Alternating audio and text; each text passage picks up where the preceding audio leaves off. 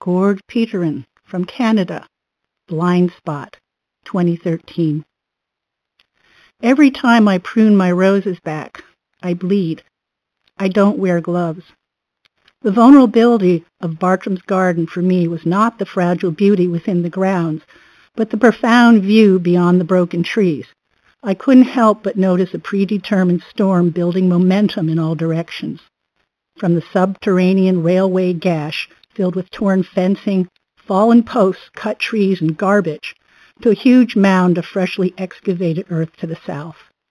A series of giant oil refinery tanks sat patiently across the river and the hazy hovering skyline of Philadelphia to the north. We are the perpetrators of progress, and at the same time we starve for the comforts of fixed ideas. My prescription for this condition is a prosthetic for the head, a vessel that protects and impairs.